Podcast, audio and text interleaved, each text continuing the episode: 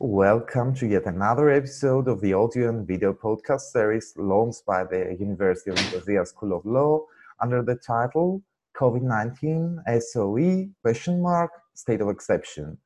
Today I'm particularly enthusiastic and honored to notify you that we are featuring Professor Nicholas Tsagourias.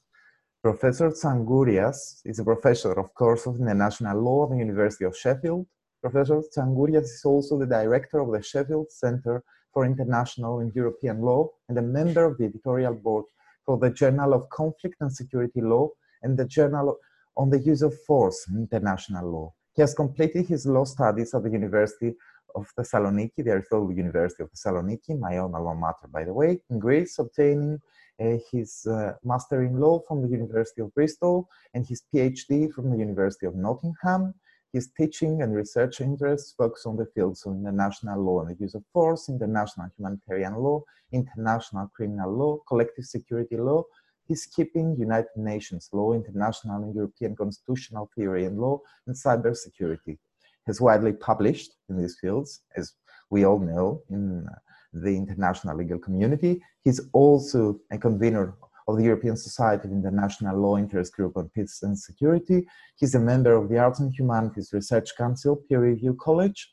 He holds a visiting post at the University of Umeå, Sweden, and he has taught at many universities in Europe and the United States. Professor Tsagourias is also a visiting professor at the Paris School of International Affairs of the Sciences Po Université and a member of the Academic Advisory Board of the Tallinn Manual its second edition has been published uh, in uh, 2017 by the Cambridge University Press publishing house. Tallinn Manual is, let's say, a restatement. We're going to discuss it uh, later on with Professor Tsagourias on international law applicable to cyber operations. Professor, I'm really happy that we are featuring you. Thank you for accepting our invitation. Thank you for being here to share your mind and discuss topical issues on cybersecurity, law, and state. Well, thank you, Dimitris, for the invitation and also for having me on. Um, and also for your very kind and very generous uh, introduction. Um, I want also to congratulate you for this initiative during these very, very unusual times uh, we live. So thanks very much. Well, without further ado, let us move to our first question. Professor Tsagourias, since you, we have a specialist on cybersecurity and international law among us, uh, we should, uh, let's say, feel the need, we feel the need to ask uh, the perennial uh, question about classic positive, the classic positivist narrative of international law. This narrative is grounded on the principle of sovereignty, which is more or less a territorial notion. Is international law the appropriate normative concept to regulate cyberspace and cyber affairs? A highly non territorial situation? Well, uh, this is a very interesting uh, question. Uh, as you said, state sovereignty uh, is one of the most uh, important or fundamental principles of international law. And I would say that uh, sovereignty, state sovereignty, is the engine uh, behind uh, international law, is what makes international law. Um, of course, as you said, one could say that sovereignty or state sovereignty cannot apply to cyberspace because uh, cyberspace is a territorial, does not have territory. But I have to say that uh, territory is not just a geographic uh, concept. Territory is a political and also a legal concept. Territory uh, defines a space over which uh, sovereignty can be exercised, and cyberspace is such a space. So, uh, state sovereignty uh, can be exercised over the physical component of cyberspace, um, the infrastructure, for example, the computers.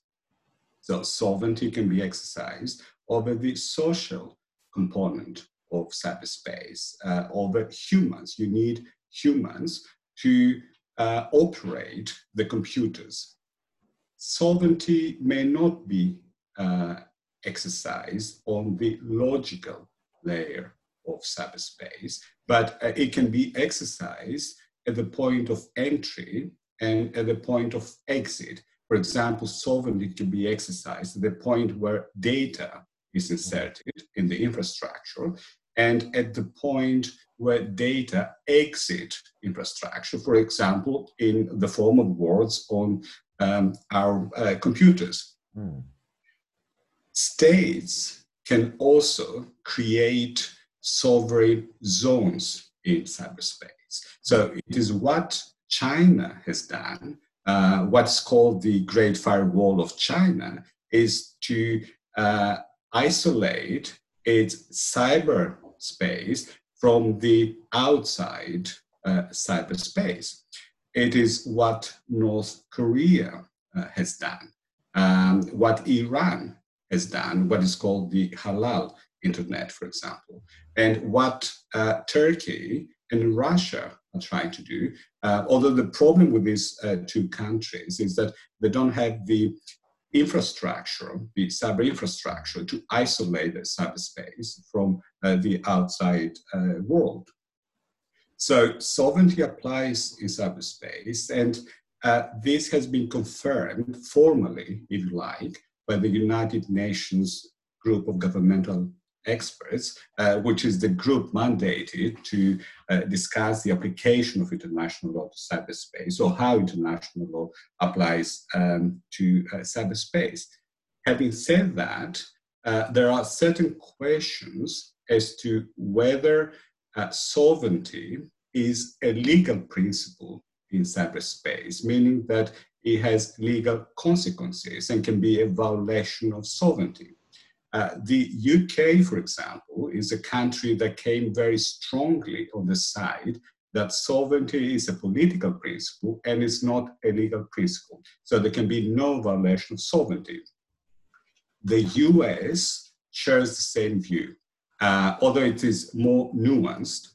On the other hand, uh, you have other states uh, like cyber powers, uh, Estonia, which is a cyber power, um, uh, Holland, uh, the Netherlands, uh, France, and a lot of other states that say that um, uh, sovereignty is not only a political principle, but it is also a legal principle that uh, has legal consequences in a, in a way that there can be a violation of sovereignty. So, in my view, and that's what uh, comes out from my writings, is that sovereignty applies to cyberspace. Sovereignty is also a legal principle, and sovereignty has legal consequences. Thank you, Professor Tsagourias. This was an excellent introduction, uh, notifying us um, many more interesting answers uh, to follow during this podcast discussion. Uh, moving now to our next question. The current pandemic as has been attested, has affected on different levels states' responsiveness to pressing social, political, and economic needs. What is the actual impact of this latest predicament on cybersecurity and the ability of states to address possible cyber threats? And furthermore, have states invested more in cyber defense infrastructure to deal with the pandemic or during this uh, state of exception, this time of exception? Yes, I mean, um, what the pandemic has shown is that um, shown our reliance on uh, cyber infrastructure for uh, our uh, personal life and also for uh, state um, operations, uh, but also have shown um, how vulnerable is this cyber infrastructure from uh, threats uh, not only uh, during the pandemic, but in general. So states, or most states, uh, for some time now, they have invested in um, cyber defense. Now, cyber defense can have um, a, there is passive cyber defense, so it can have a passive dimension, which is about uh, the uh, protection of a state's cyber infrastructure uh, from cyber threats. And cyber threats or malicious cyber operations uh, are operations uh, that compromise, disrupt, or destroy the infrastructure, the system, or data on the system in order to cause harm. And um, such operations or malicious operations can be uh, fraud, uh, theft, cyber theft, um, can be DDoS attacks, uh, there can be uh, disinformation, terrorism, and uh, so on. So uh, this is uh, the passive aspect of cyber defense. Now, um, I want to mention in relation to uh, COVID-19 that the UK, in order to bolster the cybersecurity of the uh, IT systems of the National Health Service in the UK, it has authorized the GCHQ, which is the UK's uh, intelligence and security organization, to check the security mm. of the uh, NHS's uh, IT systems.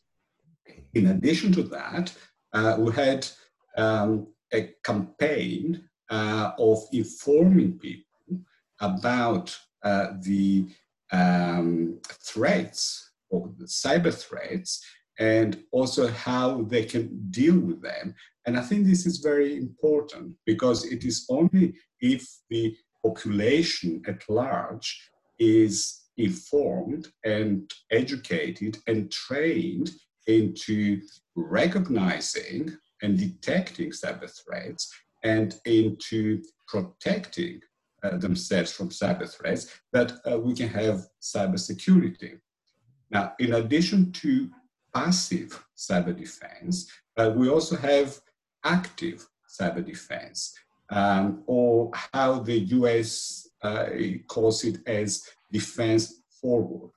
And it is operations to stop or disrupt malicious cyber activities at their source in the systems or in the foreign um, systems.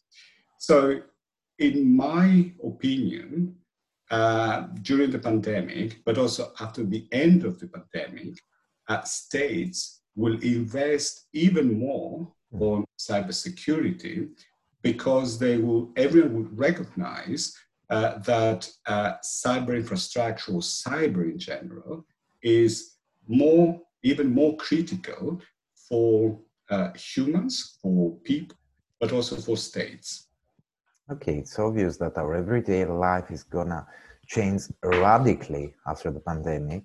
Uh, not only uh, the question of 5G and the Internet of Things, but moreover, the whole the transfer of real life in the digital sphere it's uh, not that futuristic anymore. It's something that might happen soon enough. So is what we what we do now and more or less yeah. universities uh, are going to do in the future. Well moving now to our next question. Are there any instances of cyber interference or cyber attack against critical state infrastructures necessary to face uh, the dangers, challenges, and threats posed by the pandemic. And moreover, dear Professor, can you please describe the range of possible responses authorized under contemporary international law vis-a-vis such threats and or attacks taking place in the cyberspace? Okay, thanks, uh, Dimitri, for this question. Um, so the cyber threat matrix in relation to COVID-19 includes attacks on hospitals, mm-hmm. um, uh, treating uh, patients, COVID 19 uh, patients. Then there are attacks on uh, research and development uh, facilities and universities uh, engaging in research in relation to COVID 19. There have been attacks on WHO, the World Health Organization, uh, there have been attacks on governmental agencies, in particular governmental emergency response agencies. There has been uh, there have been disinformation operations, and uh, the uh, European Union is very good. It has this office uh, against disinformation to combat disinformation in publishing. So the report was published early April, about disinformation operations originating from Russia, mainly Russia, uh, China, Iran, and Syria, but also from um, other states. And also we have this cyber criminality because now everyone is using um, uh, new technologies. So it can be theft, fraud, etc. Uh, so there are all these um, um, different types of cyber threats that states and individuals are facing.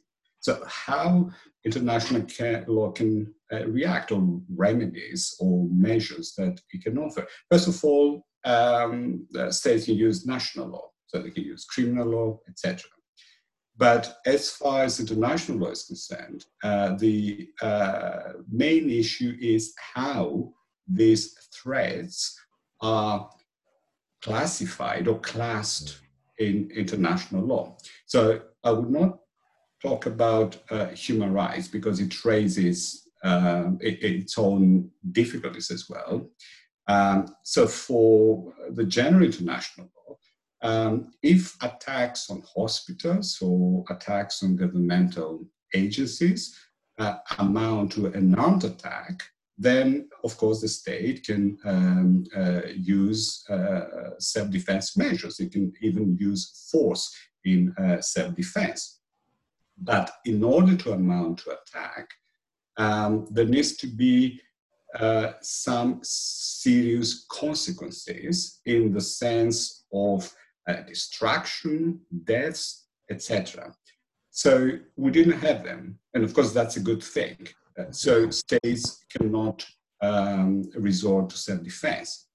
Without physical consequences, um, it's not also a use of force. So what they are, there are violations of state sovereignty because there is intrusion into a state's sovereign space. So what the state can do then is to take countermeasures, and these are uh, can be cyber countermeasures. For example, disable a server or break down a botnet. But also it can be, uh, say, physical countermeasures in the sense of sanctions against uh, states or individuals that, that are responsible for the attacks. But this shows a very critical issue here, uh, which is to identify the state that has uh, authored or sponsored uh, the attack. Um, this is difficult in cyberspace uh, because it involves um, technical um, attribution um, to identify um, the computer, for example, that it is the author of the attack. And then you have the political aspects, which is about intelligence information. Yeah. And of course, you have the legal aspects of attribution, which are quite narrow. So it's very difficult to identify uh, the author of the attack. And that's why uh, states are using and non-state actors are using cyberspace because of these uh, difficulties. Now, in relation to disinformation, because I said that disinformation is one of the uh, COVID-19 uh, threats, um, if a government uh, were to change its policies uh, concerning how to tackle the pandemic, or um, a government is prevented from taking any measures to tackle the pandemic, or if there is social unrest uh, or disobedience, uh, then one could say that uh, this amounts to unlawful uh, intervention, and the state could take uh, countermeasures, as I said. But again, uh, you have the issue of identifying the culprit state, which, as I said, is difficult. However, um, I want to say with regard to disinformation is that uh, states, most states, I know the and uh, the UK and other European states, uh, they are very alert about this threat and they have taken effective measures to combat disinformation. The European Union has done an excellent job in relation to that.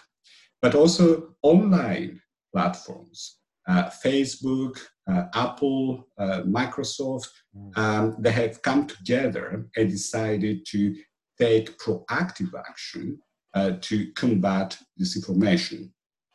So, um, if I want to say something, is that um, this is a, one of the positive if you like, outcomes of uh, this crisis. And what is positive is that everyone is alert on disinformation and that uh, states, but also uh, online platforms, and we are dependent on them actually to get information, take proactive action to combat disinformation. Okay, this is really interesting because we actually it is not really known that uh, platforms like social media platforms, Facebook, uh, Twitter, Instagram, or even uh, uh colossal enterprises like Apple have actually adopted proactive policies vis-à-vis disinformation. Uh, it is really known that the European Union is uh, doing its best to tackle with fake news uh, and uh, this post-reality that has been created through fake news. But actually, if I may, Professor, I would like you to elaborate a little bit about the yardstick of attribution, about uh, the kind of control or power that a state should exercise over a private actor, uh, for instance, uh, a hacker or a cyber attacker, in order for this state to be considered culpable or to, in order for the cyber attack to be attributed to the said state. If you may, let's uh, say for the sake of this argument, describe uh, the, the yardstick of attribution. Mm-hmm. Yes, I mean the, uh, the, the legal because you can have also the political attribution, yeah. and then states um, are talking about uh, sponsoring, like states hmm. sponsoring, mm. for example, terrorism, attacks, cyber attacks, etc. But if we go to the legal attribution, um, of course, if it is a state organ, uh, agent, etc., that's a clear case. Um, and that is what happened, for example, in relation to um, espionage by uh, Chinese operatives or by during the uh, interference in the US elections by Russian operatives. They are uh, organs of the state because they are uh, agents, uh, Secret Service agents. So that's an easy thing. But with regard to other actors, uh, the one thing is about instructions and states do not give instructions, and of course, they are very difficult to prove them. Um, and then you have the issue of control, uh, which is a very high threshold uh, in the sense that in law should be effective control, uh, meaning that uh, the act would not have happened if it weren't for the state input. And this is a very high uh, Nicaraguan formula in cyberspace. Exactly. So it's the Nicaraguan formula. So I believe that um, things should, should change. So uh, if you have organized uh, groups, and uh, for example, in uh, Russia, you have um, the uh, Internet Research Agency or other criminal organizations mm. that operate in tandem with the state, but that can happen in other states as well. Um, so you have an organized group, and then you have input state in the sense of, um, of course, Kostavi, you don't need training, but perhaps you need um, to identify targets, uh, perhaps it needs uh, some financial uh, support. Um, and then if the state kind of uh, has over control in the sense of um, controlling uh, the policies of the group, uh, then um, I would uh, say that uh, this should be an attribution criterion. The state should be, uh, become responsible. And also, I believe that um, uh, you can have indirect instructions when the state says, for example, identifies a target, and then it says that you know if you're a good citizen, you attack uh, that um, you know that state or now the case of patriotic hacking the so-called patriotic, patriotic hacking. hacking. exactly but in in a in a structure where the state controls the overall mind if you like of the and people follow the state which may not happen in kind of democratic societies well, I guess it's the old clash between Nicaragua and Tadic uh, control tests mm-hmm. uh, made uh, cyber, made digital. So it's really interesting that uh, we have this perennial dilemma, and also we have the International Court of Justice justifying the Nicaragua control test in uh, subsequent jurisprudence. So uh, I guess uh, we should move to our next question, uh, a question I would uh, really love to ask you, uh, even without the podcast. We have recently celebrated the 50 years since the adoption of the General Assembly Resolution 2625, also known as the Friendly Relations Declaration of 1970. The declaration is considered a comprehensive restatement of both charter and customary international law, analyzing the core obligation and elaborating the core obligations of states vis-à-vis their sovereign peers. Is this declaration and its substantive principles applicable to cyber to the cybersphere, the cyberspace? Uh, yes, because uh, they're too general. Um, so they apply to cyberspace as well. And of course, the uh, resolution and the principles it includes are very important. And there's no doubt that they constitute uh, the foundations of international law and international relations. For example, state sovereignty, uh, non intervention, uh, the peaceful settlement of disputes. Um, so there are the, these are important um, uh, principles. And also that uh, states respect and abide by these principles, or most states most of the time. Uh, of course, uh, we uh, hear very often about states uh, using force against another state, but I would say that um, this is um, the exception uh, than uh, the rule. So states abide by these principles. But um, I want to add a note of caution here because um, the General Assembly resolution uh, the friendly relation uh, resolution applies to the relations between states, interstate relations. But nowadays, and then we talk about attribution, and this is important, um, we have non-state actors that, in, in particular in cyberspace, that are very uh, important uh, and very powerful, and uh, they can attack states. And also, there can be different ways of cooperating uh, between uh, states and uh, non-state actors. Now, the General Assembly resolution says nothing about um, uh, this um, new phenomenon. Um, so, what I want to say is that although it is important, a resolution, uh, I think we need, and I'm talking about international lawyers, uh, we need to be quite discerning and quite cautious about the scope of the resolution and about its ability to regulate interstate um, relations. I don't know if that's um, yes. provided a satisfactory answer, or perhaps you have a different view, but uh, th- that's my uh, personal opinion.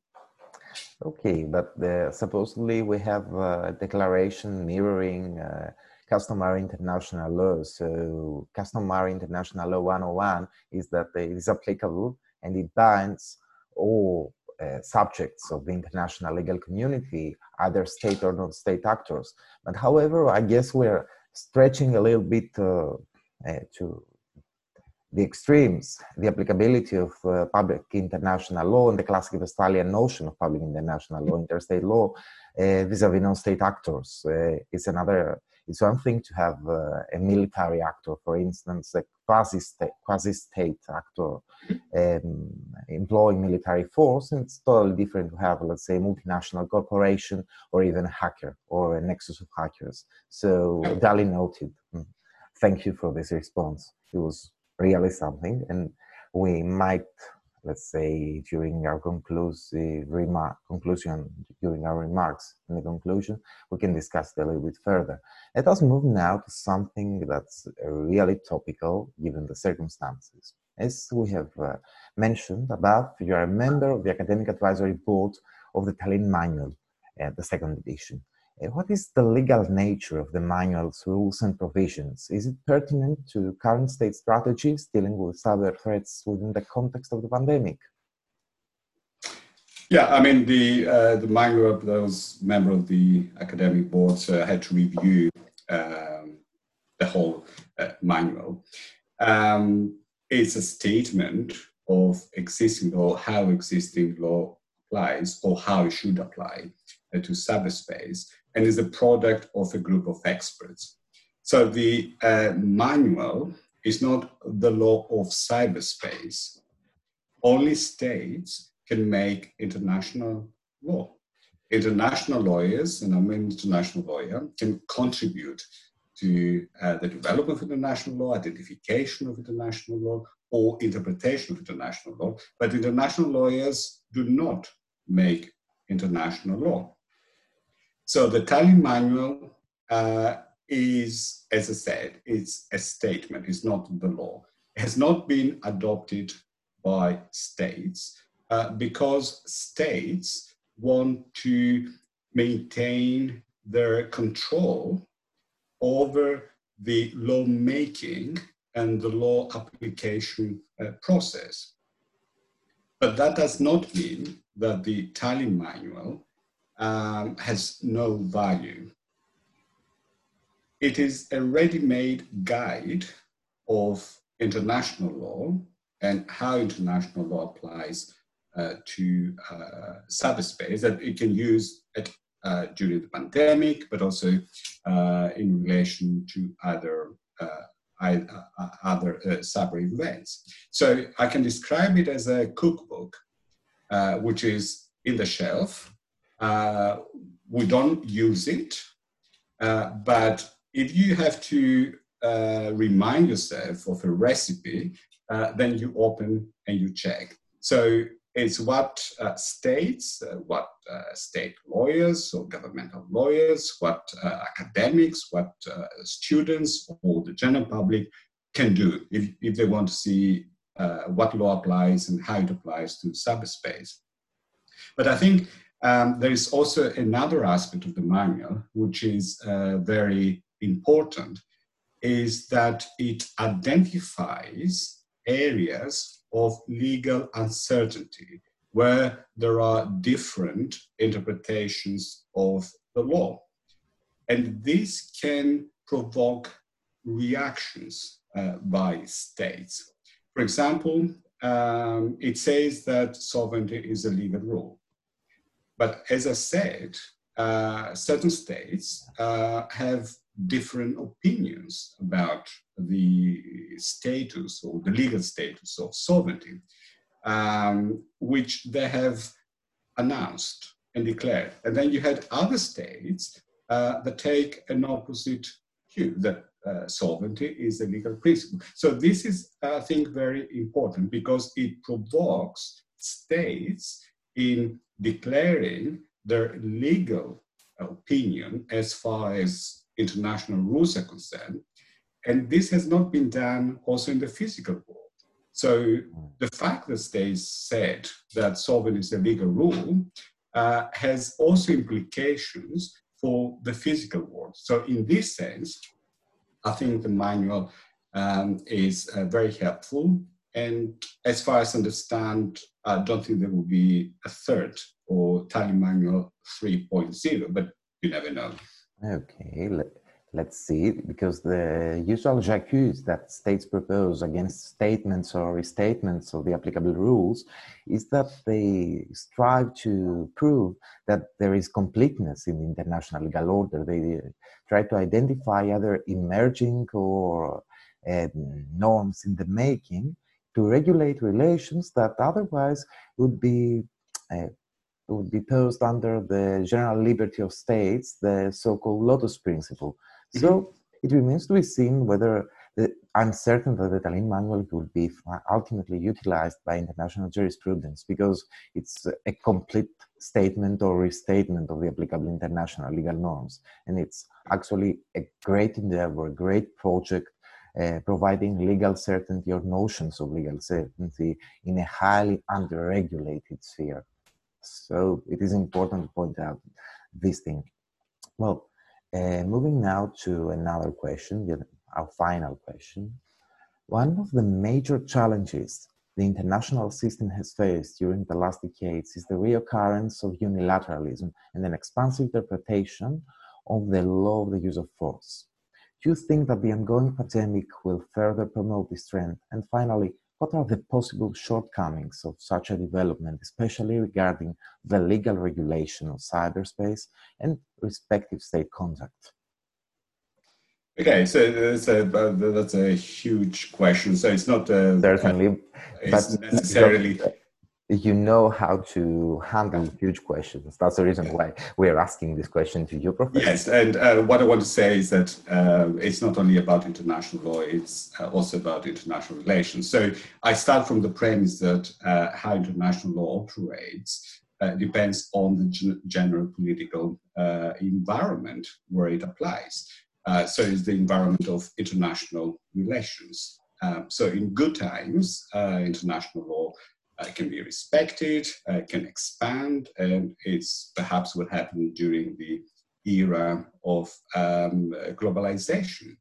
In bad times, uh, international law can retreat, and we see states that uh, they prioritize uh, the um, self-preservation aspects of international rules, which of course uh, also relate to uh, unilateralism.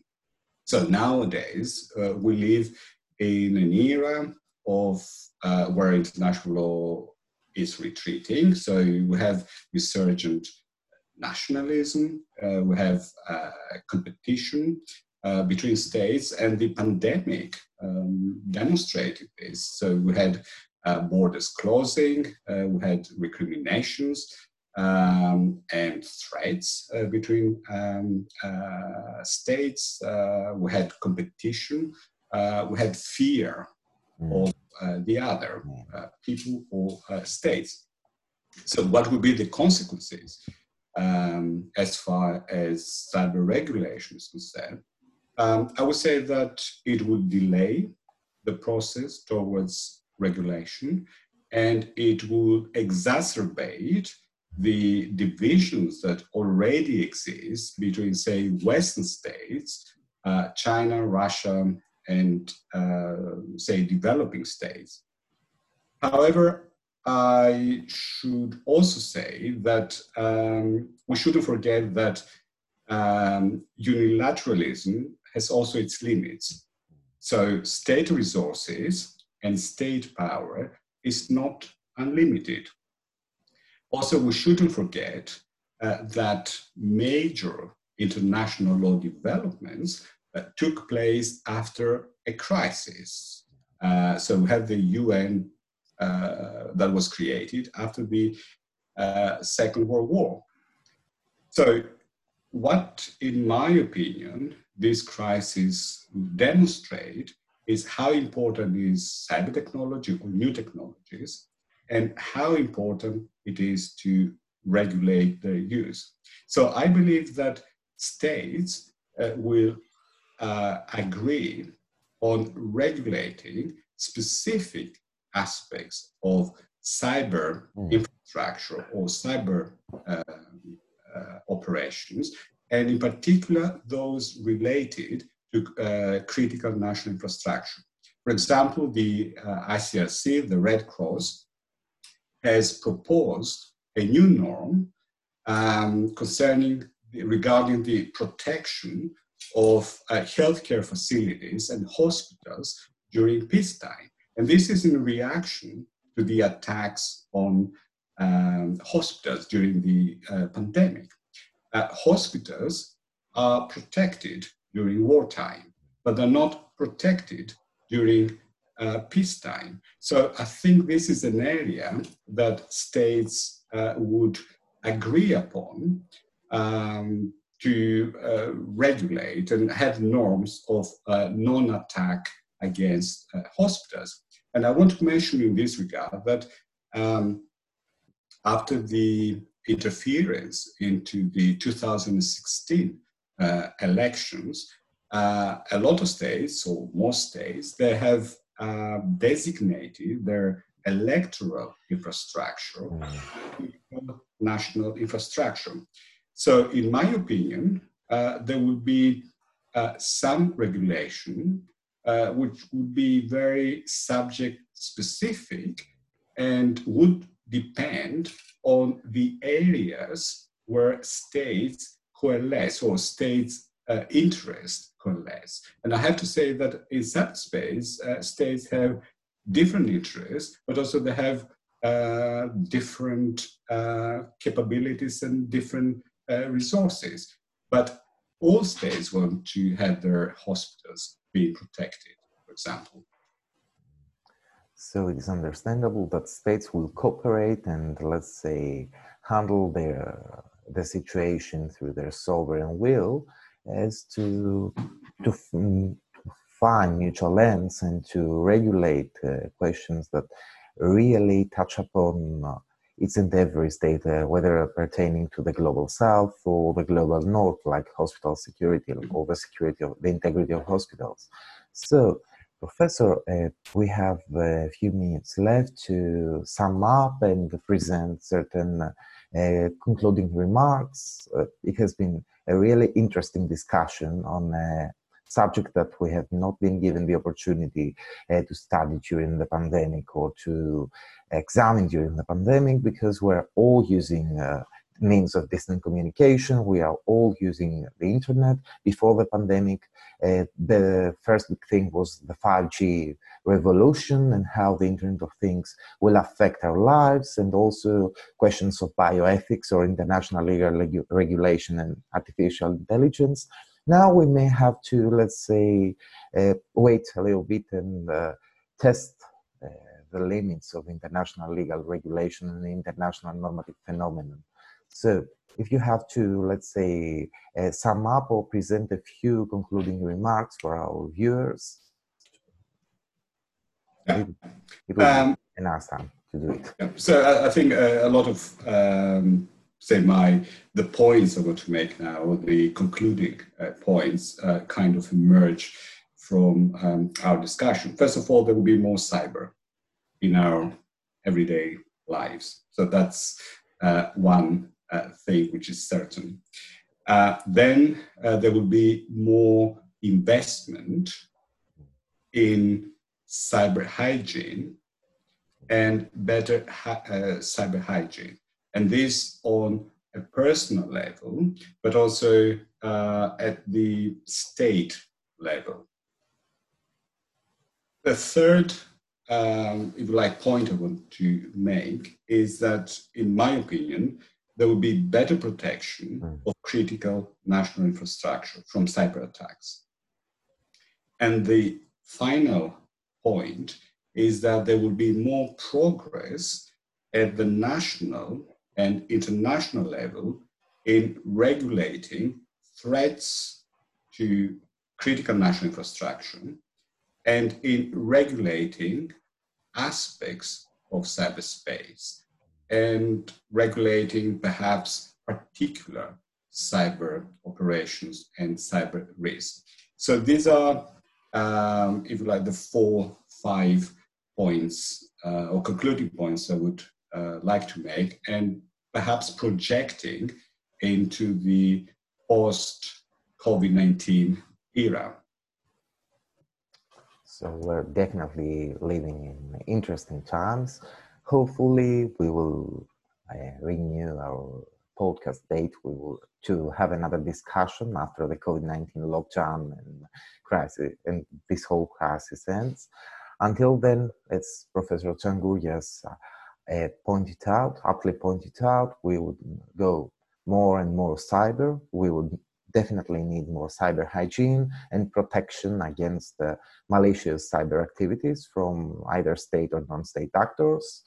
But most of it, most of all, we would need to remain, let's say, to remain, uh, let's say, uh, focused on uh, the anthropocentric situation that created either national or international law, because cyberspace is yet another creation or yet another invention of the human society. So we should not retreat from our humanistic values. And uh, the interdependence uh, uh, that globalization created is yet another, let's say, incarnation or incorporation of the appetitus societatis, of the will for sociability that human that the human person is being characterized with. Professor Tsagourias, I would really want to thank you for accepting this invitation. Thank you for being here. Thank you for giving us such wonderful comments, remarks, and problematics that uh, we may cogitate upon. Uh, at this uh, point, I'm going to say goodbye from Nicosia and the University of Nicosia School of Law podcast series COVID 19 and uh, express again both my joy and my gratitude for having you here today. Thank you, Dimitris. Thank you for this very interesting uh, discussion. Thank you very much.